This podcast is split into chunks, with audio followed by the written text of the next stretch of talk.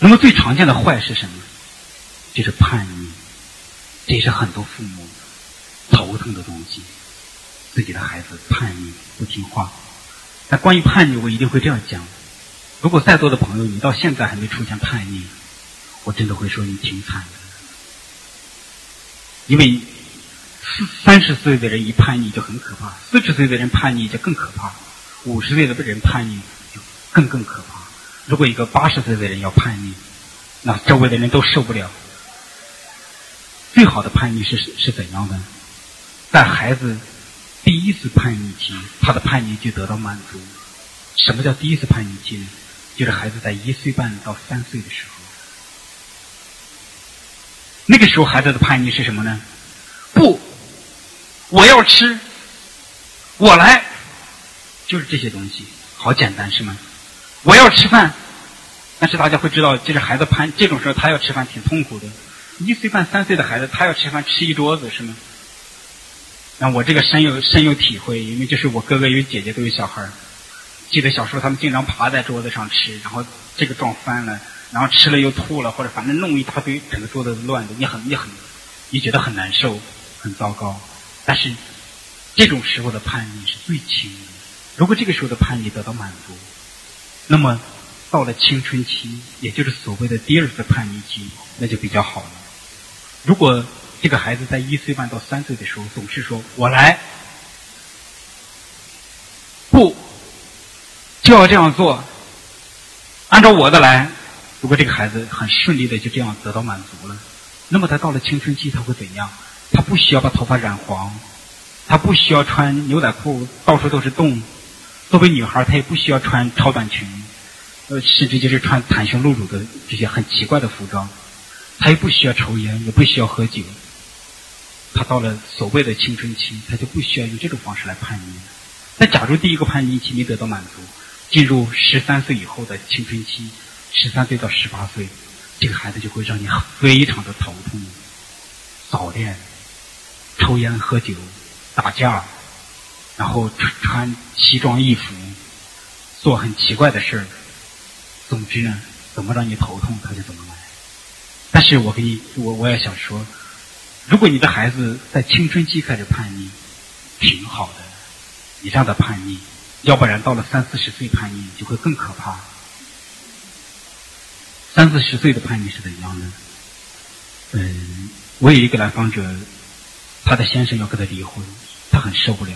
他的先生四十岁，他就问他：“你为什么要跟我离婚？”他先生有一段时间独处了两年，然后这两年里头，他不断的在思考他的人生。然后这两年结束了，他就对他太太说：“他说你知道我那两年在干什么？或者我在思考的时候想到什么？我在回顾我的前半生，我觉得很糟糕。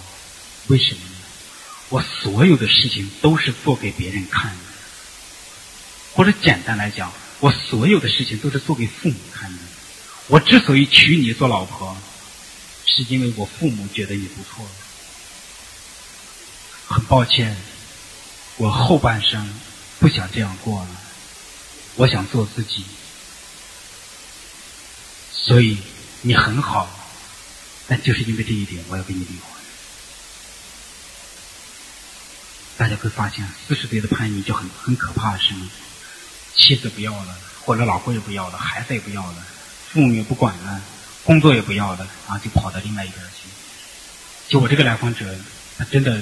属于中国的标准的好女人，温柔贤惠漂亮，就是很很会持家，真的很好啊。结果这个男人一叛逆会怎样呢？他找一个舞女，他觉得这是他的人生。所以大家真的要有这个意识。如果我们说到叛逆，可能我们会觉得为十几岁的孩子头痛，甚至为几岁的孩子头痛。你的孩子不听话，但我一定要说，你要满足他，要不然未来的话。他很可能成为很乖的人，但是他要被坏蛋领导，要不然他可能会成为很奇怪的叛逆者。因为这个叛逆到了三四十岁就真的很可怕。但是我还要说，到了七八十岁，叛逆是最糟糕的，因为那个时候周围的人都受不了，而他自己又没有什么资源支持他的叛逆。所以这就是我们的人生，就是我们早一点找到自己，早一点完成这个所谓的叛逆，你的人生会不一样。其实这就是所谓问题和行为的核心，就是叛逆。但是这个叛逆里头最核心的动力，就是做自己，我要按照我的来，这是最核心的动力。所以我们不是去消灭孩子的问题行为，而是怎么可以引导孩子，这是给孩子提供资源，或者把原先的这些管制、这些教条给放掉，最后让孩子真的可以没有压力的去做自己。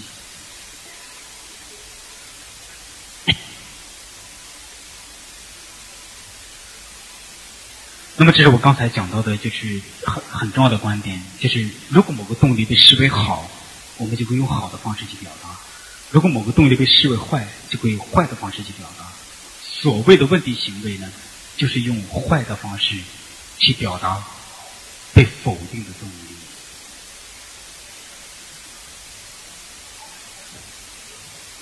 比方说，如果你老是管自己的孩子交朋友。你老是对他说这个朋友不能交，那个朋友不能交，那么通常会有两个结果，要不然你的孩子真的被你管住了，他就成为长大以后就成为人际关系糟糕的不得了，一个朋友都没有，或者只有寥寥的几个朋友，他觉得很孤独。等他长大了，你就会很痛苦，你就会对你就会对孩子说：“哎呀，你你要去出去啊，你要交朋友啊。”但你的孩子原先根本就没机会去交朋友，那要不然你的孩子就会成为另外一种人。交的都是坏朋友，他为什么这样做呢？因为你向他灌输了一个观念：交朋友是坏的，所以他一交就要交坏朋友。那你怎么办呢？你再重新给孩子讲，交朋友是一件很很好的事，是一件很快乐的事，是一件很舒服的事。那么这样一来，你的孩子慢慢的，他真的相信了。交朋友是一件很好的事，他就会交很好的朋友。那么我们再就是集中的讲一下这些所谓的就是常见的问题行为。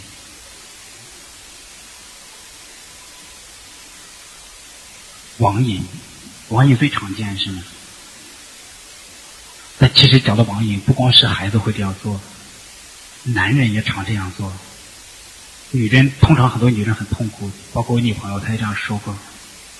她觉得不知道什么样的美女会比我常玩的那个游戏魅力更大。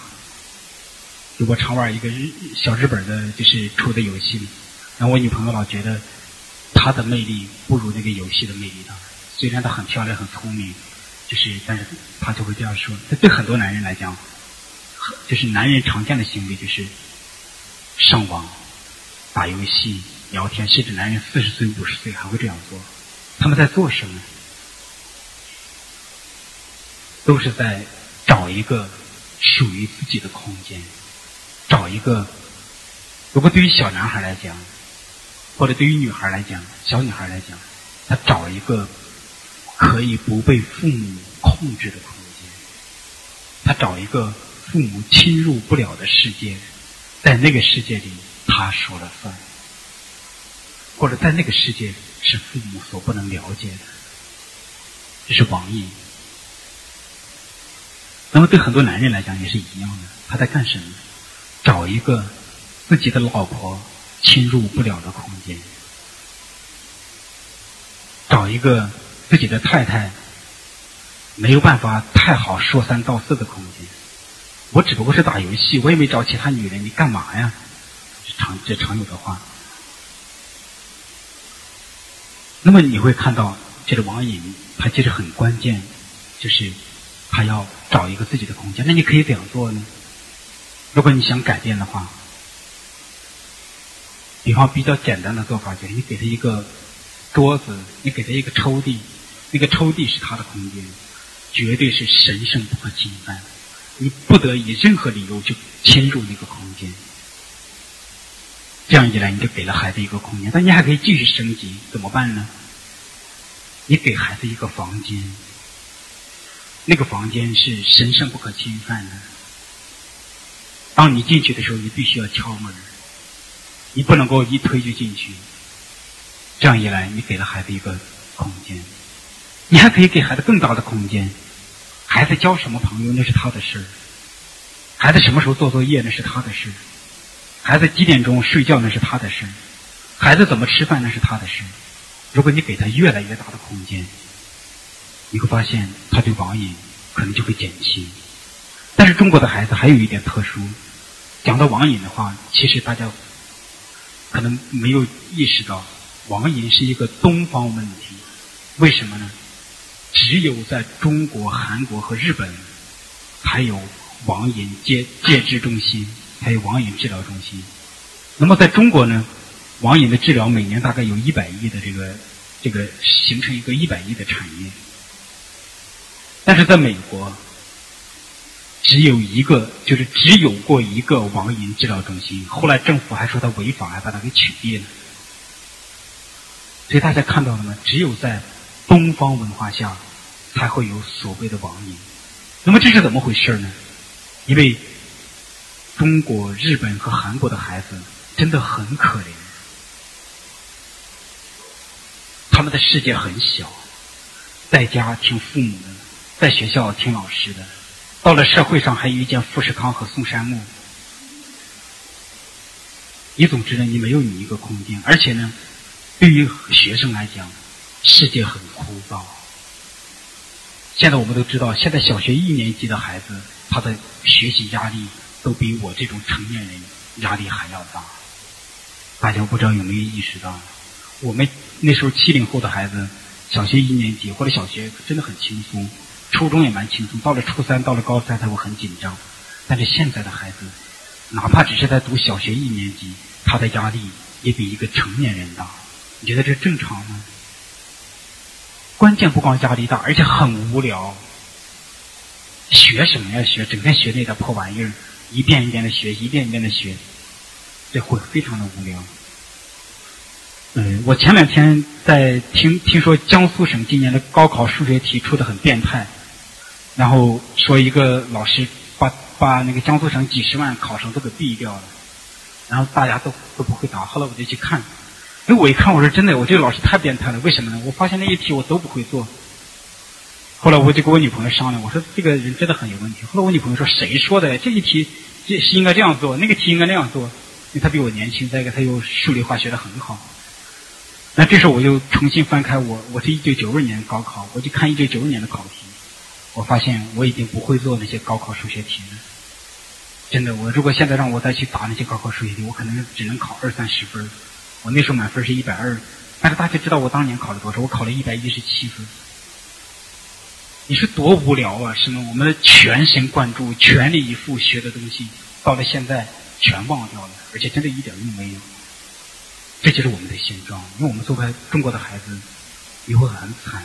第一个，你的时间都被别人安排了，不是你的选择。现在的孩子连自习课都没有了。所谓的自习课就是数学自习课、语文自习课、英语自习课。都是被老师安排，而且你学的那些东西一遍一遍的重复，一遍一遍的重复。心理学会说，一件事一旦重复到第三次，它就会变得很无聊。所以，其实我们现在的这个初三和高三，很多这些学校，他们真是挺变态的。那些优秀的孩子到了最后，他已经重复了五次、六次，甚至更多。你要知道，那个时候都已经味如嚼蜡，非常无聊。那么，这也是为什么我们上瘾上网的一个原因。因为真实的世界枯燥乏味，不属于自己；而网络的世界丰富多彩，而且是属于自己的。所以，这是我会觉得，这是东方文化下为什么会有网瘾的一个很关键的原因。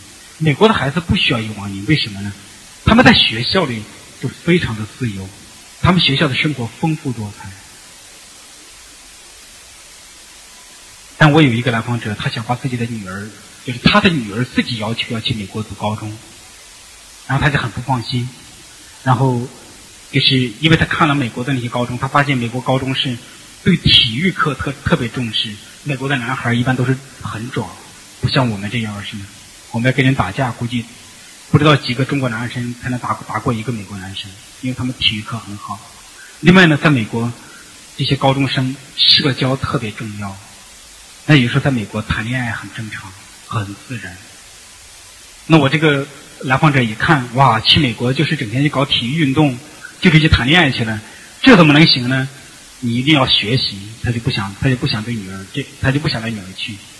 后来他女儿还是极力的想去，但是他的女儿是体育课不好，而且交朋友很差，所以他就对女儿说：“如果你去了美国，你体育课很差，被人歧视，你又交不了什么朋友，你怎么办？”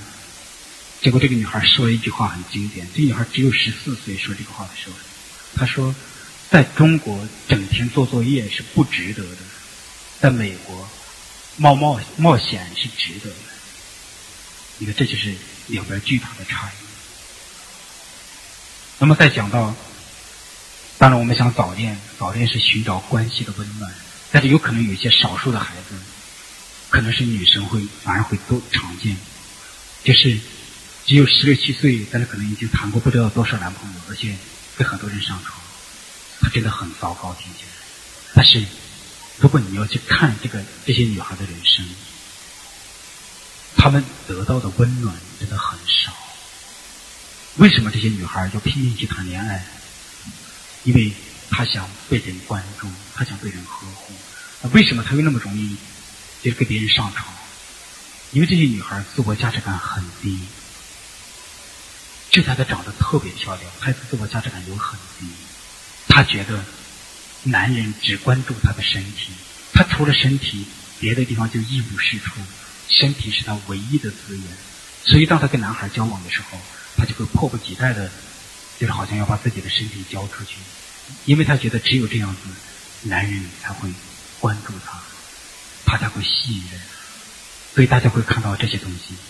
如果你有一个女孩，你希望自己的女孩就是以后活得很有尊严，那么很重要的东西是，你真的要让她的生活丰富多彩，你让她的人生价值在很多方面都有体验。总之，她会非常有尊严、有自尊感，她不需要那么快把自己的身体交给交给一个男人。那么还有人，还有这个女孩常见的事情，和坏孩子交往。当然，可能有些男孩也会有，而且你会发现很有趣，是特别好的女孩给这个特别坏的男孩交往，或者是特别好的男孩给这个特别坏的男孩交往，这是为什么？他们在干嘛？因为孩子很在乎父母，因为关系就是一切。我想得到父母的认可，所以呢，我真的就成为父母眼中的超级好孩子。但是我内心中有个很强的动力，我要做自己。但是我很恐惧，我担心如果做自己，父母就不要我了，那我怎么办？我把这个欲望给压下来，我完全意识不到自己有这个做自己的动力，或者我根本都不敢叛逆，把这一块深深的这个抹杀了。但是那些把这一块活出来的人，就特别吸引他。那些所谓的坏孩子，那些叛逆透顶的孩子，就会很吸引这些超级好孩子。原因就在这儿。所以你说要不要当你的特别好的孩子，尤其你有一个特别好的女儿，你会发现她被这种小流氓就是就是被勾引或者被吸引，你会觉得痛心疾首。但这个时候你需要做的，并不是说要把那根斩断，你真的需要去鼓励你的女儿。把她那个所谓的叛逆的那一面给活出来，你让他自己做一个一定程度上的坏孩子，那他就不需要给那些坏透，就是真的是无可救药的孩子在一起。嗯，当然，如果还有偷盗癖，那这种事儿比较少。那如果你有的话，你就很痛苦。也许你家境很好，但你的孩子就是老偷东西，而且他偷东西很简单，经常偷铅笔啊。或者偷点苹果呀，或者偷同学很喜欢的文具盒呀，就是或者去超市偷点东西。而且你发现你的孩子还有一个特点，他偷了之后，似乎是他有意的让别人发现他偷了东西，那这时候就会惹就会惹起很大的纠纷，然后最后所有人都知道你的孩子偷东西，然后你就会特别受不了。但是偷东西是怎么回事呢？我们说孩子。偷盗上瘾是怎么回事？我和几个有这种偷盗癖的孩子的家长打过交道，他们的家长都是怎样的？优秀的中国共产党员，绝对的道德，什么时候都是义正辞严。我总想让我的孩子成为一个有用的人，我整天教育他你要为人民服务，你要怎么怎么样，但是他偏偏要去偷东西，这怎么回事呢？你看呀，我真的很后悔，我养这么个孩子，他就会痛心疾首，就真的是优秀的中国共产党员。但是问题就在哪儿呢？其实做一个这样一个道德正确的人没有问题，关键就是他把这个绝对化。那么这些有偷盗癖的孩子，他们的心声是什么？有一就是这不是我的个案，就是是我一个朋友，他治疗过一个偷盗癖的孩子。那孩子说。每次我偷了东西，我都希望妈妈冲我发通火，扇我一耳光，踹我几脚，骂臭骂我一顿，不要总是那么正确。但是无论我怎么偷东西，这个愿望就是不能实现。妈妈什么时候都是光荣、伟大、正确，给我讲道理。其实这个偷盗癖的孩子在干什么呢？他很希望自己的父母也是常见于妈妈，希望他真实一些。不要总是讲一些正确的道理，真实一些，偶尔犯犯错误也没所谓呢，又不是杀人放火或者做很邪恶的事儿你只是偶尔犯犯错误。比方说，在晚上走着走着，这个整个世界都这么宁静，你在那儿大吼几声，是吧？比方说下雨了，你突然就把伞拿掉，让雨淋一淋。比方说，故意穿一点奇怪的衣服。就总之呢，就不要总是做这么正确的人。这是这个，就是这种偷盗成癖的孩子，他会有这样的愿望，他希望自己的妈妈真实一些。那么这个赌博我就不多讲了，因为对孩子来讲，这种事可能不是特别多。逃学，讲到逃学，我我会深有体会。为什么？我上了大学，然后跟我们宿舍的哥们聊天我突然间觉得觉得很自卑。那帮家伙都在说曾经怎么去逃学，逃得多开心。然后我回顾我自己，我说我怎么搞的？我怎么小学没逃学，初中没逃学，中高中没逃学？我怎么总是在做好学生呢？我然后我我觉得我人生是不是就空白了？然后这帮家伙都在逃学，还进还乐在其中，但是我怎么一点逃学的愿望都没有？但是后来，我我想明白了，为什么呢？我不需要逃学。我小学的时候，基本上都永远都是前三名，而且最后中考的时候考了全乡第一名。但是我没有成为少先队员。我是一九七四年的，那个时候班上我们班最后成为少先队员的，基本我估计得有三十人。但是我这个老考前三名的，然后从来不惹事的孩子，没有成为少先队员。然后我初中最后中考的时候又考了全县第一名，但是我是最后一批入团，还险些入不了。最后也没有成为党员，为什么会这个样子？因为少先队员是老师给孩子的奖励，团员是老师给孩子的奖励。这些奖励就像幼儿园的老师给孩子发一面小红旗一样，他是控制孩子的手法。但是这些老师碰到我这种人，他觉得很，他觉得很崩溃。我不惹事儿，我成绩很好。但是好像跟他无关，就是我成绩好，不是他老给我发小红旗的原因，而是我就是爱学习。我到高中分科的时候，我就觉得很痛苦。我说分什么科呀？我每一科都喜欢，除了英语。所以，就是我真的是热爱学习。我在初中的时候，有一次班主任找我谈话，然后我们班主任很直，他就说：“吴志宏，你有毛病。”我说，我我怎么了？他说，你为什么那么用心的学历史、地理和生物啊？这三门课中考不考，或者中考只当副科来考，最后不算入总分。他就说，你要主攻那个六门主科就行了。然后幸亏我没听他的话，我还是很喜欢历史，很喜欢地理，然后很喜欢生物。结果现在数学，你看我高考可以考一百一十七分，但是现在全忘掉了。但是我做国际新闻，就我刚来广州的时候，在广州日报做国际新闻，那时候我就发现，我就做了一个多月，我觉得最好的，这个没什么好说的，真的是最好。但是为什么做能做到这一点？我当时的感触就是，这个地球上无论什么地方发生了一个政治事件，我好像对那个地方我都知道一点儿。我不仅知道我脑子里有一个地球仪，我知道那个地点它是在哪儿。我还会知道在那个地点上曾经发生过什么历史事件，但是可能知道的不是很不是很精细，但我就知道一点点。那么这样一来，所有的政治事件、所有的新闻事件，在我脑子里都在那个地球仪上可以有一个标记，所以我对这个世界有一种整体的这种地图，所以我就会很好。那么，假如我数理化学的很好，语文、英语、政治学的很好，但历史地理很糟糕，我会有这种结果吗？不会有。所以你会发现这个很不一样。但如果回过头来讲，对我来讲，我学习是为了我自己，因为我热爱学习，所以我学习，而不是我学习是为了妈妈，我学习是为了老爸，我学习是为了老师，我学习是为了自己。那么这样一来，这些老师会会发现，这个家伙考得再好跟我无关。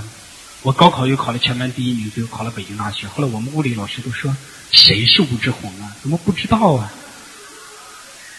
你看我可以成绩很好，但是他不知道我是谁，因为就是总之这些老师的意志在我身上没有得到体现。那么这时候我们就会明白为什么要逃学呢？其实逃的不是学习，逃的是别人意志的强加。学习是为了父母，学习是为了老师，这样一来你就需要逃学。那么这个，如果说自虐的话，可能会比较少，但是也会有。我像在座的这些家长朋友，你们可能今天会有十个或者二十个，你们的孩子会有这样的问题。一般常见于女孩，就是我们说常见的行为，他会怎样呢？他会割手腕，但是割手腕不是为了自杀，他要把自己割伤，甚至他拿烟头烫自己，要就是把自己。把自己烫伤，他在干什么？如果你看的话，你会觉得那个行为很可怕，你觉得他在自己伤害自己，但是他真的是在做什么？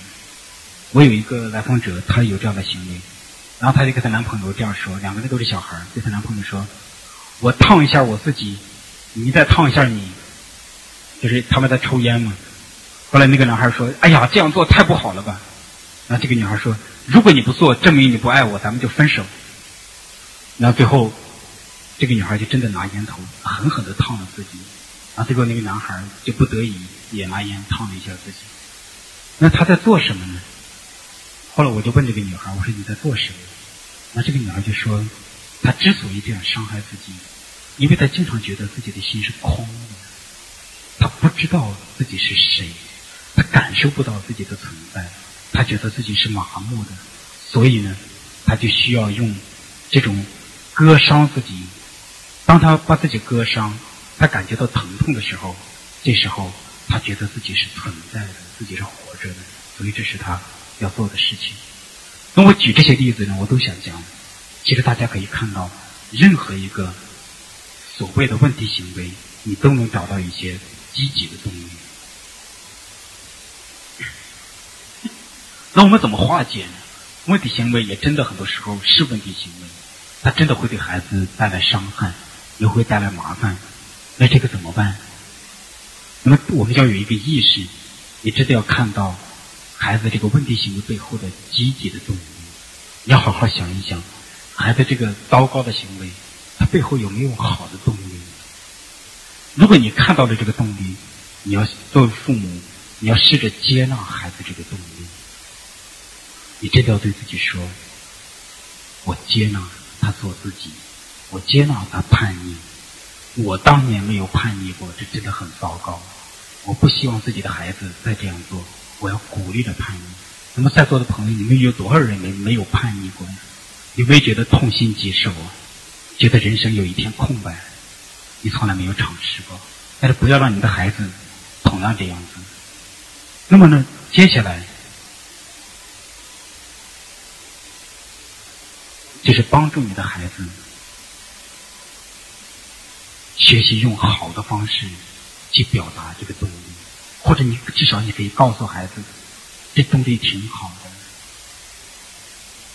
你很需要交朋友，你很需要一个宽广的空间，你很需要做你自己。你不要成为墙头草，总是按就是别人一吹你就怎么倒。你总之呢要向孩子传递这些东西。但是对父母来讲最难的一点，就是你要做孩子的表率，你要去学会做自己。这是最，其实这是最重要的一点。因为你会发现，当你学会做自己之后，你的人生会变得很不一样，而且你的孩子会自然而然的就会发生改变。但另外还有一个比较特殊的一点，就是你要看到孩子这个问题行为背后的恐惧。